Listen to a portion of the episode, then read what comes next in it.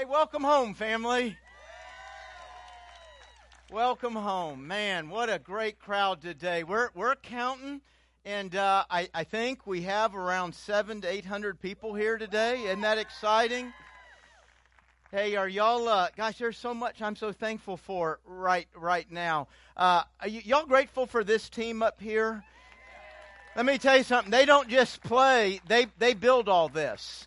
Uh, they were up here for about five hours yesterday, and, and, of course, what they've been doing. And there's a bunch of people right behind this wall that you can't see uh, that that have also just week in and week out have allowed us to gather online and bring worship. And they've they've worked so hard. I'm so grateful for them. Would y'all would y'all just give an applause to them? Let them know you appreciate their work.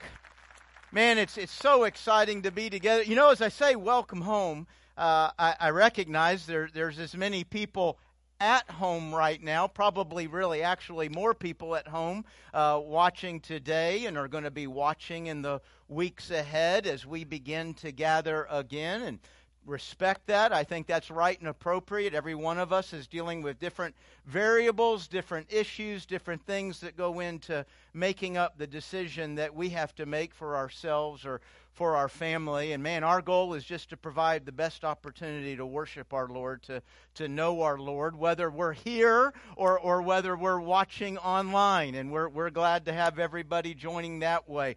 We've got a plan, as you've heard, for, for beginning to re enter. And, and today we're, we're doing that outdoors. And uh, as we start thinking about going indoors, uh, you know, it's, it's challenging. We're, we're grateful for the opportunity to regather, but the restrictions, and I, I respect the restrictions. I respect what our government is, is trying to do. Uh, the restrictions do make it difficult and puts us in an awkward spot in how we bring together a church family. And uh, this past week, uh, with the mandatory now requirement of wearing masks, that almost felt like a little bit of a tipping point uh, because we are put in charge of policing that. We're policing how many people are in the building. We're policing if they have masks. And, and I don't know about y'all, that, that's not why I come to church, is to be put in the position of, of having to do that. So, in light of that requirement, uh, which I, I respect, I'm not, I'm not making a comment about wearing or not wearing masks, but in light of that, we are considering uh, doing an outdoor service for the month of June. So we're we're considering that and and real close to me. The reason I don't just tell you definitively is we want to get past today, look at some of the issues and what went on to make today happen and, and, and be able to decide. So be watching online. Uh, all of our social media and other platforms will be announcing what we're going to do. If we do that, we would do one nine o'clock service here at the Colonial Heights campus because one service will handle w- what we need to accomplish. Plus, as it moves on into the day, it starts getting warmer, right? And uh, and that's why we're only saying this for the month of June, even if we're dealing with the same restrictions in July. I mean, by July, we just all want to go inside. Let's be honest. And so. Uh, we'll do one. If we do this, we're going to do one 9 o'clock service outdoors here one 11 o'clock service indoors at Midlothian. So, indoors, we still have to register. We would have to wear masks. Outdoors, we don't have to register, so don't, don't worry about any of that. And of course, masks is, is at your own comfort level. So, we're considering that. We'll be getting all of that uh, that news out here, uh, if not today, by by tomorrow. One one more thing uh, we do need to do indoors is uh, we need to have a business meeting. Uh, we don't say that a lot, but but we need to have a bit. We were like three days away from our big annual business meeting when all of this broke loose and we had to stop everything. We we need to formalize a budget, get deacons in place, get committees in place. And so, June 10th, not this Wednesday, but next Wednesday, indoors, uh, we're going to have a business meeting, and I sure need you to come and be a part of that. That that's a family moment. That's a family meeting where, where we decide together a, as a family. So we'll meet at 6 o'clock. We'll pray for 10, 15 minutes. We'll move into the meeting. I think we'll be done around 6.30. Think, why do I need to take my time to go out there? Because you know what? Sometimes family just has to gather around the kitchen table and make some decisions. And, and that's what a business meeting is. So I hope you can uh, join us for that June 10th, Wednesday at 6 o'clock. Um, you know, as, as we get started here, and it's so exciting, I'm so emotional singing and, and being with y'all. And, uh, you know, I just want to be excited and keep it on an up moment. But, folks, our, America, our nation's not in an up moment right now.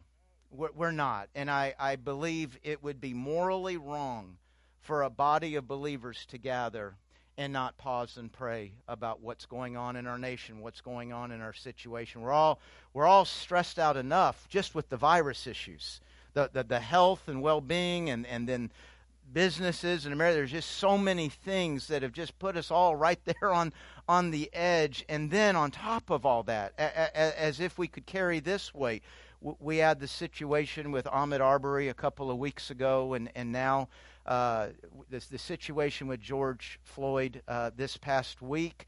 And, uh, and, and I said a moment to a group of people, I'm not trying to make a pun here. It's crushing us. It, it's crushing us, and it's crushing the breath of life uh, of our country. And I don't, I don't know what's going to fix that uh, other than prayer. And then, and then to roll out of that, obviously, the, the riots that are going on, really at this point now, all, all over our nation. I, I just think it would be morally wrong, don't you, for us to gather and not, not just have a cursory prayer, but call out to God on, on behalf of our nation. So I want to take a moment and, and do that now. If you'd bow your head and pray with me, of course, online, I, I encourage you to bow with me, and let's go before the Lord in prayer.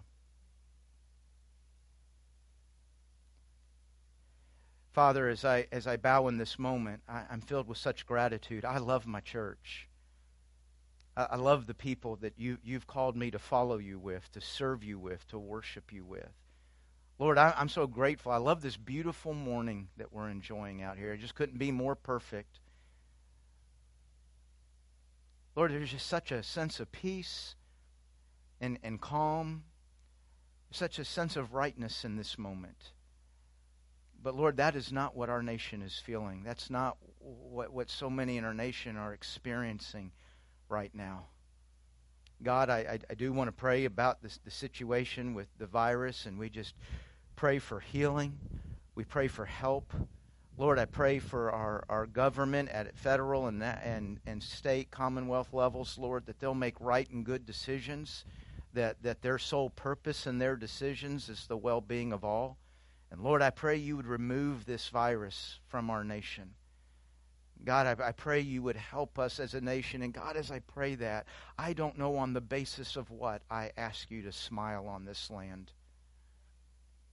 I, I, I don't know what we're worthy of other than judgment. God, would you hear the prayers of your people in mercy, in humility, God crying out to you? God, there are so many sins that cover our land. And racism is certainly one of those sins.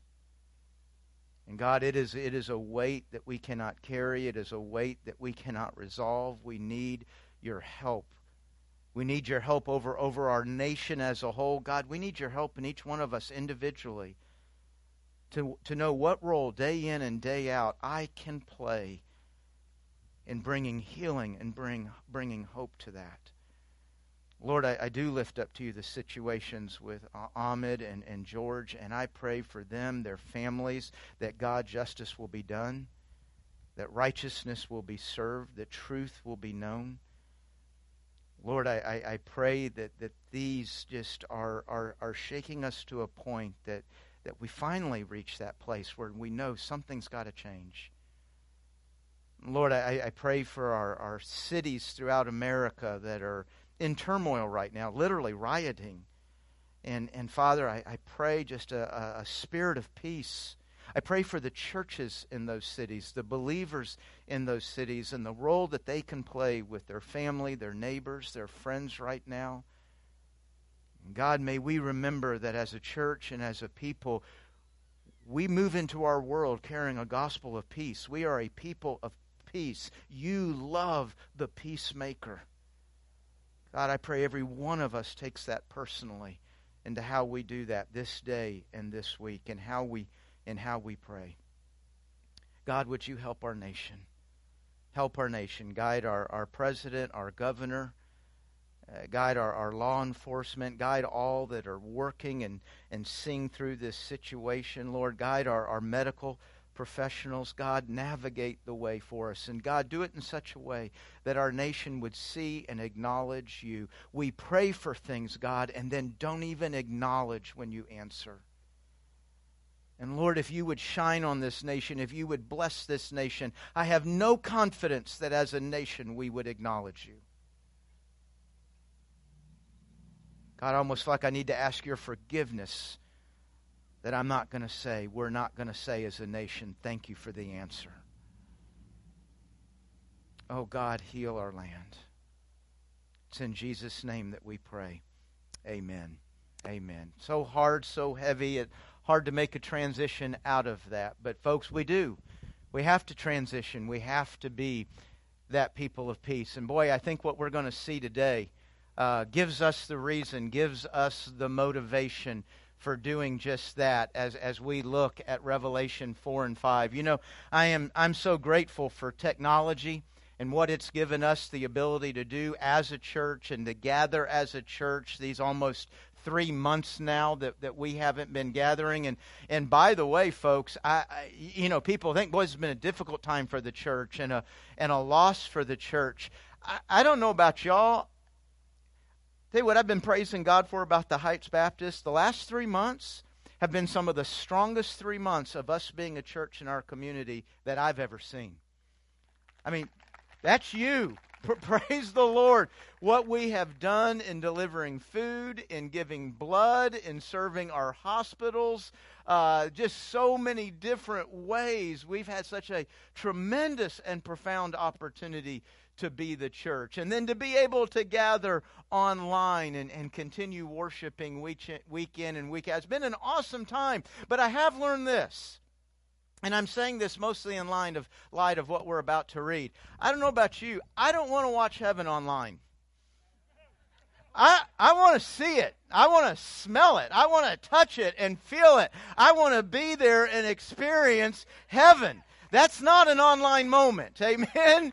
And and we're going to we're going to get to take a peek right now. I don't know that we'll be able to smell or touch, but we're going to get to see. We're going to peek into heaven right now. And, folks, while it is a vision off in the future, it is the very thing we need to see right now in a COVID 19 world, in a, in a racism world, in a, in a variety of pains and issues world. This is what we need to see. Would you turn with me to Revelation chapter 4, two of the most powerful chapters in the entire Bible, two of the most stunning, beautiful chapters in the entire Bible. They're, they're a little bit long, but I can't think of a better thing to read out loud than these, than these two chapters. As I do a lot with long readings, I'm reading from the New Living Translation today, so if you are using a, an app on your phone, you can switch to that, New Living Translation. Uh, Revelation chapter 4, beginning in verse 1, it says, Then as I looked, I saw a door standing open in heaven. Folks, you and I right now are literally leaning in and looking through a cracked door. We're looking through a peek in the door into heaven. And the same voice I had heard before spoke to me like a trumpet blast. The voice said, Come up here, and I will show you what must happen after this. And instantly I was in the Spirit, and I saw a throne in heaven and someone sitting on it. The one sitting on the throne was brilliant as gemstones like jasper and carnelian. Now he didn't see the stones, jasper and carnelian. He said the presence of the one on the throne glowed like those stones. And the glow of the emerald circled on his throne like a rainbow. 24, uh, 24 thrones surrounded him, and 24 elders sat on them, and they were all clothed in white and had gold crowns on their heads. From the throne came flashes of lightning and the rumble of thunder, and in front of the throne were seven torches with burning flames. This is the sevenfold Spirit of God. In front of the throne was a shiny sea of glass sparkling like crystal. In the center and around the throne were four living beings, each covered with eyes front and back. The first of these living beings was like a lion. Let me, let me pause right there. We're going to see throughout the rest of the reading and throughout the rest of Revelation, we're going to see the word like a whole bunch. Notice it did not say, I saw a lion. He said, I saw something and it was like a lion. I don't know what, quite what that meant. There was something about the quality of this being that what came to John's mind was a lion. You could say, I ran into the pastor today. Gosh, he was a little bit like a bear. Now, none of you is going to hear that and assume that somewhere during this time I became hairy. I've tried to go a, a Grovid 19 beard, and it's just not going to happen. This is me in a full beard right now. Okay? If, if they say, but the pastor's like a bear, you're not going to assume hair. You're not going to assume teeth. You're not going to assume claws. You're going to assume there was some character quality, probably a little grumpy or something. You know, you're going to assume some quality that made you that person think of bear. Same, same thing right here. And, and as we read Revelation, it's a lot of just crazy language. It's difficult language, it's symbolism. And you say, why does this book do this? These are important things to understand. Think of the challenge that John has in this moment. He is looking at the infinite glory of God and trying to define it in very finite words, and everything, every word comes up bankrupt for what he's saying. As we get to chapter 6 and move on, we now know that what John is seeing, what he is describing, we now know took place in at least the year 2020 and beyond, right? So you tell me, with a first century vocabulary, what word do you use to describe an F 35? What word do you use for an Apache helicopter? What word do you use for cable network news? You realize he has no vocabulary for anything he's seeing which is like which is why he kept saying well it was it was it was like uh, it was like this. It's like grasshoppers flying. I'm confident those grasshoppers are apache helicopters. Think of the challenge he has. So when you hear me read now the rest of this long reading understand he's got no words for this and that might make a little bit of sense of why he uses the language he does. The first of these living beings was like a lion. The second was like an ox. The third had a human face. Now, the third one he didn't say was like, he said it had. You notice the change in language there. So this third angel has has a human face. It didn't say human body, it said a, a human face. And the fourth was like an eagle in flight. Each of these living beings had six wings, and their wings with, were covered with all over with eyes inside and out, day after day and night after night. They kept on saying, Holy, holy, holy is the Lord God, the Almighty, the one who always was, who is, and who is still to come. Whenever the living beings give glory and honor and thanks to the one sitting on the throne, the one who lives forever and ever. The one the 24 elders fall down and worship the one sitting on the throne, the one who lives forever and ever. And they lay their crowns before the throne and they say, You are worthy, O Lord our God, to receive glory and honor and power. For you created all things, and they exist because you created what you pleased. Revelation chapter 5, verse 1. You should recognize a lot of these words and phrases. We just sang them in that song, Is He Worthy? Then I saw a scroll in the right hand of the one who was sitting on the throne. There was writing on the inside and the outside of the scroll. And it was sealed with seven seals. And I saw a strong angel. They're all strong. So it makes you wonder what this one looked like that he actually thought he needed to add the word strong. Who is, and I saw a strong angel who shouted with a loud voice, Who is worthy to break the seals of this scroll and open it? But no one. No one in heaven or on earth or under the earth was able to open the scroll and read it. And I began to weep bitterly because no one was found worthy to open the scroll and read it. But one of the 24 elders said to me, Stop weeping. Look, the lion of the tribe of Judah, the heir to David's throne, has won the victory.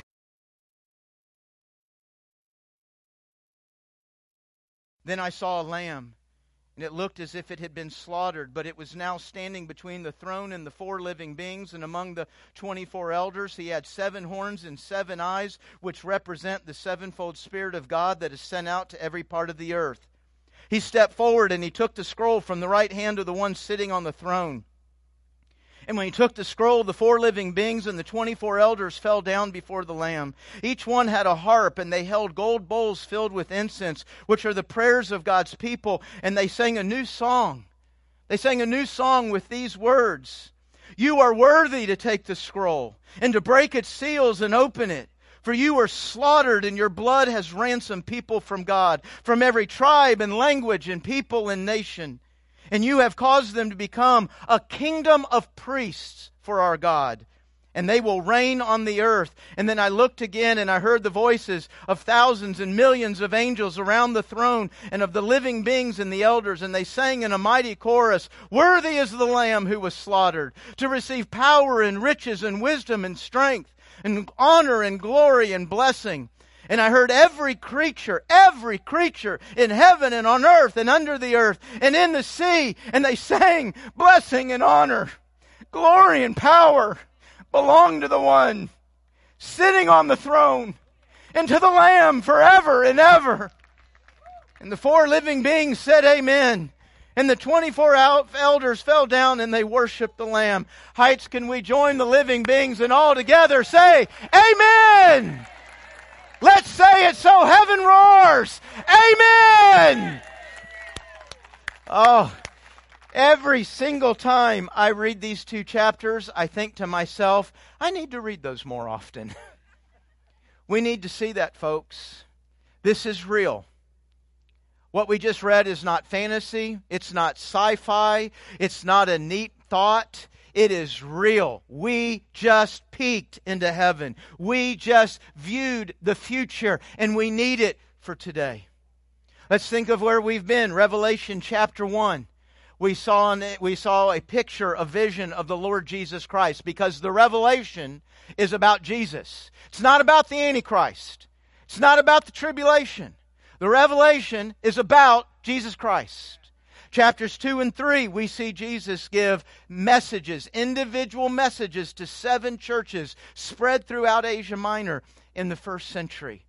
And now we come to chapter 4, which is going to carry us all the way to chapter 18. So the bulk of Revelation is in this section, chapter 4 through 18. These are going to contain the events that lead up to the glorious, visible, bodily return of Jesus Christ from heaven to set up his throne on this earth, the most amazing and magnificent moment in the history of everything. And this is 4 through 18 is all of the events that are going to lead up to that. We call those events the Great Tribulation. What chapter 4 and 5 is, is the moments right before that starts. It, it'd be like if you and I had a chance to look backstage right before opening night of the biggest play ever. We just peeked into heaven right before all of history is about to unfold, and we need that vision. We need what we saw exactly for the world that we live in right now. What we're going through as a nation, what you are going through as an individual. Let me give you three reasons. Three reasons we need to see this. The two are kind of long, the third one is kind of short. And I say that because when I get to number three, you're going to go, oh my gosh, this is ever going to end. Number three is really short. Three reasons we need to see what we just saw. Number one, we need to see someone's on the throne. Amen? We need to see that somebody is in control. You ever heard the phrase? Of course you have. All hell's about to break loose. You realize in Revelation chapter 6 the entire planet. You know, we might think right now in a COVID world, we might think right now in America with what we're watching on the news, that, that literally everybody is thinking all hell has broken loose. Do you know not everybody's thinking that today? N- not everybody, you know, some people, all in all, I'm okay. All, all in all, it's, it's a good moment in Revelation chapter 6 is when literally every person on the planet is going to believe that hell has broken loose. And Revelation 4 or 5 are there for you and me to say, hell ain't in control. Hell's not in charge here. Hell's plans and purposes are not being accomplished. It's the Lord God Almighty's plans and purposes that are being accomplished. We need to see that someone is on the throne. Of which at that point, John's attention is drawn to the throne. You and I don't know what it means to look at a throne. We're not in a kingdom. We don't have a king. We don't understand what that means and what, I mean, yes, we know the definitions. We can see it in history. But do you realize when you're in a kingdom and when you look at a throne, you are looking at all of the authority, all of the power. It's not somewhere else. There's not others who share it. The throne all by itself is all authority. It is all power. And John's attention is drawn to that authority and to that power. And he says, You know, I, there was this aura. You, you know, keep in mind, we forget this. We're, we know we all know that God's a really old man with a long gray beard and probably a white like robe or something, right? No, God the Father is invisible, as is God the Spirit. Old and New Testament very clearly communicate that, even though we ignore it and forget that. He is invisible. We said, what about Jesus? Jesus is the what? He is the image of the invisible God. Okay? So we are looking at a presence. You notice, look at how he describes Jesus in chapter 5 versus how he describes the Father in chapter 4. He's seeing this R, and he looks up there, carnelian and jasper. These stones, are, one is translucent and one is red, almost like a picture of fire and ice. He said, I'm trying to understand this glory, this aura, this, this presence on the, on the throne, and it was, it was like fire and ice. And there was this great, doesn't say a rainbow, it says there was an emerald glow that was shaped like an rainbow. So don't put the colors of the rainbow there. It's emerald, it's green. Look at how it's described. And, and, and he's taking in the, this aura and, and, this moment and is just overwhelmed by it all. And he says there was 24 thrones around it. 24 thrones. Do you know we don't actually know who's on those 24 thrones? He said, wait, wait, we, we, we know. Like the disciples are on there, right? Probably a pretty good guess, but there was only 12 of them. Minus Judas, add Paul. That's 12. That's not 24. That's well, the uh, the the uh, the oh, the the 12 sons of Israel. Wouldn't that be the doesn't really fit the context? Probably not. I mean, we have guesses, but there is no passage that specifically says, here's who's on these 24 thrones. Do you know why God didn't tell us? You don't need to know. Everything you need to know God and to walk with Him is in this book. Absolutely nothing is missing. Now, that doesn't mean you and I won't read things and think, well, I wonder about this, or I wonder why he didn't. Hey, you know, all kinds of questions like that. As interesting as they might be, they, you don't need them to follow Christ. You don't need them to walk with. So we don't know who's on these 24 thrones. Now, if you'll look down, if you have your Bible open, I hope you do, Revelation chapter 4, verse 4 and 5. Everybody's getting their Bible back out. What page was that on? uh, Revelation 4 and 5. You're going to see some words crowns, white robes, and elders. Do you see them? Those words throughout the entire New Testament are used exclusively of the church. Elders, leaders in the church, white robes, rewards given for acts of righteousness to believers the crowns. There's two kinds of words in the Greek for crown. One is the crown of royalty. The other is a crown of an award or reward, like an athlete would get at the Olympiads of this time.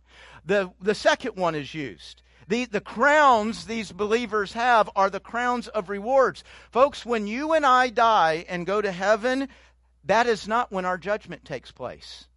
That is not when we receive our rewards. Do you know when we receive our rewards? After the rapture. This to me, to me, is a little piece of evidence. The church is in heaven in Revelation chapter 4. The church, what happens in chapter 6? The start of the tribulation. Where is the church at the start of the tribulation? It's in heaven. The white robes, the crowns, the rewards, the judgment has happened for the church, and the church is there celebrating. Now, we're going to look at the rapture next week. Little little little plug for next Sunday. We're going to see what the scripture communicates about why is there a rapture, what is a rapture, and the big one, when is the rapture. And I don't mean when like what date. Boy, if I could give you that, I would pretty sure we'd have a good crowd here next week. I'm talking about when in relation to the tribulation. There are believers, good believers, believers who believe the Bible, that believe the church is going to go all the way through the tribulation. They're called post tribulation. There are those who be raptured up before. That's called pre. And there's a couple of other views in there. We're going to look at all of that next week. Next week is kind of a supplemental message to, Revela- to Revelation. It fits thematically, but Revelation doesn't talk about the rapture. We have to go to other passages to see that. You say, why doesn't it talk about the rapture? Because it's about Jesus and it's about the tribulation. So it, it just gets to the meat of what it is communicating there. But you will see, in my opinion, you see the church in heaven when the when the tribulation is about to take place. So we come back to the throne because that's where we're at right now, right? And, and man, look at John's word described. Man, there's lightning, there is thunder, there is this glow and this aura. I mean, you can, I mean, right now he is hearing heaven, he is feeling heaven, he is smelling heaven, he is trying to describe it for you and me, and it's pretty overwhelming. And then he sees these four living creatures. Man, they're incredible, aren't they? Maybe a little spooky, but these are incredible beings. And he describes them with these four animals. And you say, what are the qualities there? What's John trying to communicate? One, one, person said that, and don't, this is not a scientific statement about animals, but that what you have in these four beings is you have the noblest, the strongest, the wisest, and the swiftest. That's a good shot at it, I think, of what might be represented and what he saw. But these four living beings are clearly representing attributes of God. The eyes all around the wings. Again, a little bit spooky, a little bit strange for us, but those eyes, and you see this all the way through our reading today, and, and we're going to see it more, always representative of, of knowledge, all seeing knowledge. There's nothing that God doesn't see. You know, we're seeing a whole lot more today, and it's got our country in turmoil, right? We're seeing a lot more today because everything can be filmed any moment. Man, if you do something stupid, you're stupid. Because it's going to be on the internet, right? But what about before this? What about, hey, you know what? There may be some real pains in your life that nobody filmed and was able to shame the wrongdoer with. There may be things you think nobody knows, nobody saw. Folks, God sees. God sees, God knows. There is nothing beyond His sight, there is nothing beyond His knowledge. He sees absolutely everything. And, and, and so we have the, these, these beings that are representing the attributes of God. By the way, check out Isaiah chapter 6. You'll see a class of angels there worshiping God with the exact same words, described in the exact same way. In that passage, they're called seraphim. Uh, there's that's a class of angels. A lot of us have heard of cherubim or cherubim. We make them usually little fat, chubby things shooting arrows to make people fall in love. Probably not accurate. Okay? But there's cherubim, that is a class of angel. Seraphim, that is a class of angel. The word seraphim literally means burning one. These are angels eternally ablaze to the glory of God and they are there worshiping and praising God and the elders. And remember, it's not just the 24 elders, it's all of the church. And we see even more all of the church in chapter 5. Then begin to join the living beings in giving praise to God. And do you notice what they praise God with? The crowns. Their rewards. They praise God with their rewards. Folks, if I read that, one of the first things I thought was, oh my God, am I going to have a crown? Seems like a moment you don't want to be standing there empty handed, right? Everybody's praising, everybody's bringing, and I. What, I didn't. I didn't know we were. I didn't know I was supposed to have a crown. I didn't. Yes, you did. Yes, you did know. You just ignored it. You just didn't take it at face value. You know, when we look into Revelation 4 and 5, folks, what I'm convicted by is how much I live my life making decisions for the temporary in total ignorance and ignoring the eternal. Do you realize there's going to be moments in eternity where we look back and we're going to say, I didn't know, and we're lying to ourselves. We did know. We were told. Hey, Jesus said, Hey, store up treasures in heaven through your giving. I have no idea what treasures in heaven are. I have no idea what you need them for. But I'm guessing since Jesus told me, I might get there in eternity and think, I didn't know that. Yes, she did.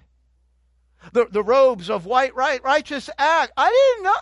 Yes, we did. We just don't take his word at face value, and we live our lives consumed by the moment, consumed by the temporary. Folks, it's okay to live for rewards. It's okay to live for that, those crowns. You're going to use them to praise your God and Savior.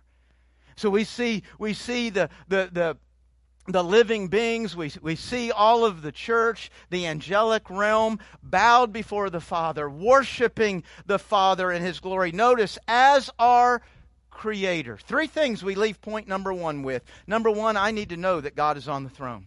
Number two, I need to know that I'm a created being. As big and as powerful and as smart and as good and wonderful you are, you were made. And you're nothing without the Creator. And you owe that Creator your faith, your obedience, your worship. The third thing, folks, we need to see here is every day we're moving closer to what we read. Do you realize May 31, 2020 moves you one day closer, not to June 1st?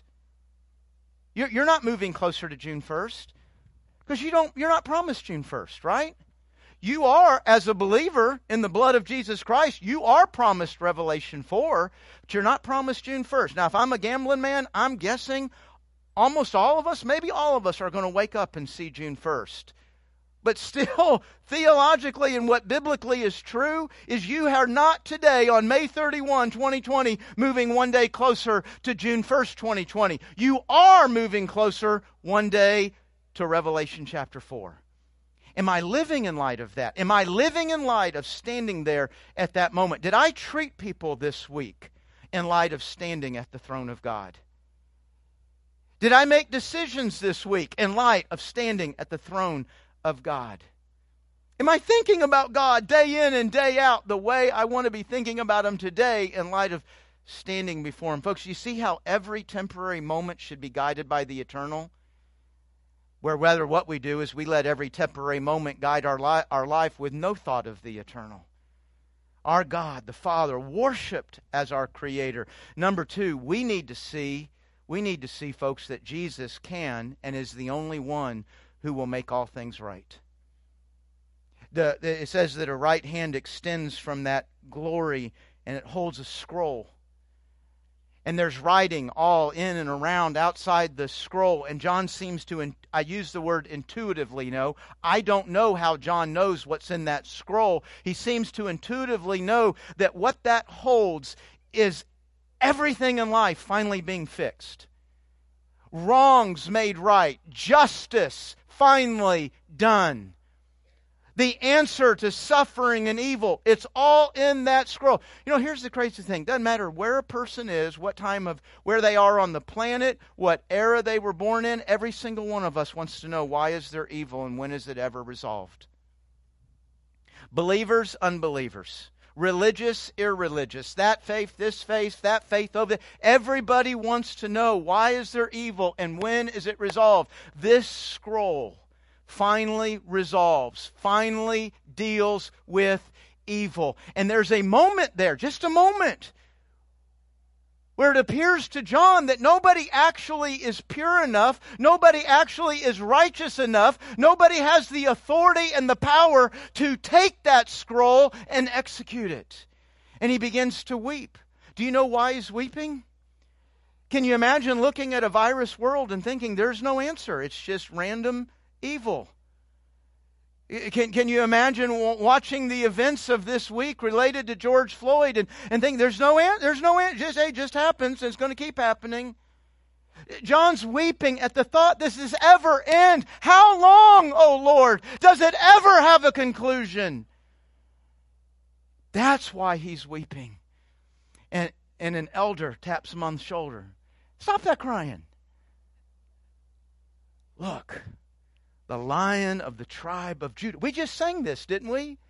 The lion of the tribe of Judah, the root of David. These are references pointing to the royalty of Christ, re- re- pointing to the, the messianic nature of Christ. Messiah, you know what it means? The anointed one. The one who can take that scroll. The one who can finally and fully deal with and resolve evil. That one, the Messiah. Look at him. But he doesn't turn and see a lion, the lion of the tribe of Judah. What does he see? A lamb. You know, I wonder right there as he turns to look and he sees, again, he doesn't see a, a, a white woolly creature about yay high. He sees Jesus, but there's a quality there of, remember, this is again difficult for us. We're not Jews. We didn't grow up in a Jewish world where the lamb, the sacrificial lamb, was a part of everyday life. And he, and he looks at that lamb and at Jesus, and I can't help but wonder did his mind immediately race back to the very first time he laid eyes on Jesus? And John the Baptist said to him, Look, the Lamb of God who takes away the sin of the world.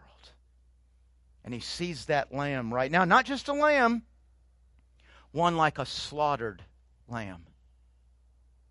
It's been said that the only thing, think of this, you probably never have had this thought. The only thing in heaven that is man made is the wounds on Christ. And he beholds those wounds. He, he beholds the slaughtered lamb. Folks, this is such a powerful, important picture. You realize we're looking out into the future. The center of the future is the work of Christ from the past. There is not a bigger moment. There is not a more important moment that everything is governed by than the crucifixion, burial, and resurrection of our Savior, Jesus Christ. That moment of the past is what is the center of the future. Now, lest you think that John is just beholding this dead, dying lamb laying on the ground with its throat cut and bleeding. No, he, he says, I saw something else too. He said, I, I saw seven horns and seven eyes. That probably doesn't clear it up any for us. Just more weird language. The, the word horn, all throughout the Bible, Old and New Testament, when I say horn, I don't mean like, I don't mean that horn. I mean, like on a ram or, or, or on, on, a goat. That horn was always a symbol of power. The eyes, we've already said, is a symbol of knowledge. Seven is the number of perfection or completion. So, what John is trying to say here is I beheld this slaughtered lamb. I saw the absolute perfection of power. How do you see perfection of power, perfection of knowledge in a slaughtered lamb? Because that's the power of our Savior. Where the majesty and the might of the lion meets the meekness and the sacrifice of the lamb in one glorious person, Jesus Christ. Jesus is the one who fixes everything. That's our, folks, that doesn't mean we don't do anything today. Well, you know, it's evil. You can't do anything about it one day Jesus will come. No, my goal is to live like Jesus. My, my goal is to be here as Jesus until he comes and does what only he can do. But we can do a little bit of what he can do, right? That's a question at which point you would say, Yes, Pastor. Okay, all six of us. Jesus is the only one, but we, we live for him here, folks. We live for his presence and his works now uh, as our Savior. So we see, folks, in these two chapters, we see the Father being worshiped as our Creator. We see Jesus being worshiped as our Redeemer. We should be reminded the only reason we're there watching is by the blood of Jesus Christ. That's the center of this picture, is it not? The blood and the sacrifice of Jesus Christ. I'm standing there watching that. I'm standing there enjoying that, not because of my righteousness, not because of my power, not because of my wisdom, not because of my goodness, but because of the power and the wisdom and the goodness and the kindness of my Creator and my Savior. And I get to see there and be a part of it. Amen. Amen. Hey, that's a good place for amen by everybody. Amen. We, we want to rattle heaven with that. So, so we worship. So now, third and final point, folks. Man, I, I need to know. I need to know someone's on the throne. As I watch the world, as I deal with, I need to know someone's on the throne. I need to know someone can fix it. But I need to know what it is I am doing here. You notice there's a phrase in there that says, You are a kingdom of priests. Now that we're looking off into the future. The church, you and me, we're in heaven. We're a kingdom of priests in heaven, and yet the scripture says that you and I are a kingdom of priests right now. Folks, as I look into this picture, as I get a chance to peek into heaven, what God sends us away from here with is who we are a kingdom of priests. What do priests do? Priests mediate, they're, they're, they're a go between. Priests represent the people to God. I do that for y'all, I try. I, I bow before my God on my face to pray for you. I take very seriously a role that I come before God on behalf of all of you. I really try to do that. And I am to take God and reveal him to people. Trying to do that right now, right? But that's not the role of pastor. That's the role of every one of us. Every one of us is a part of a kingdom of priests, which means when you and I leave here, our, our only job this week is to represent God. Represent God in our finances, represent God in our decisions, represent God with our enemies, represent God with strangers, represent God in our marriage, represent God with our kids, represent God with our neighbors, represent God when we're talking about the news, represent God when we're talking about America, represent God in absolutely everything. And you might be thinking, well, how, how, how do you do that? I, I don't know how to represent God in all those things. Yes, you do. We just ignore it. This book is everything I need to know about God and how He would have me to live so that I can show who He is and show what He's like in all of those words I just mentioned. You've heard me say so many times, we, we approach this as a rule book if I want to get into heaven. This is not a rule book for how to get into heaven. This is a book that lets me know who God is and what He's like and how I can take who He is and what He's like and live it in every single aspect of my life because I am a priest before my God. That's what the blood of Jesus Christ did for me and now sends me into the world to do. Your job this week, in every conversation, in every moment, in your own thoughts, is to represent God. You have been to the throne and you are absolutely responsible to represent Him before every watching eye. Let's pray. Father, thank you. By your grace, by your glory, by your goodness, that we get to peek into heaven. And Lord, I pray we'll take a vision of what we saw today and it will impact every hurt in our life. It will impact every fear in our life. It'll impact every joy in our life. It'll impact every victory in our life. God, may, why, may our peek into heaven guide and shape everything we are and everything we do so that we best show who you are. We best represent who you are.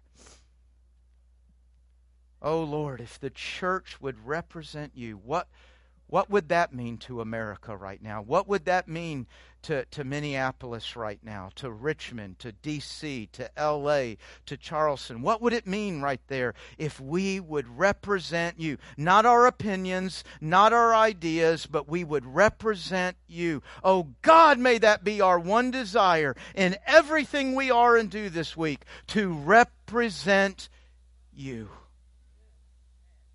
Oh, to your glory and honor. We so look forward to joining those living beings, to joining those elders. It's in Jesus' name that we pray. Amen.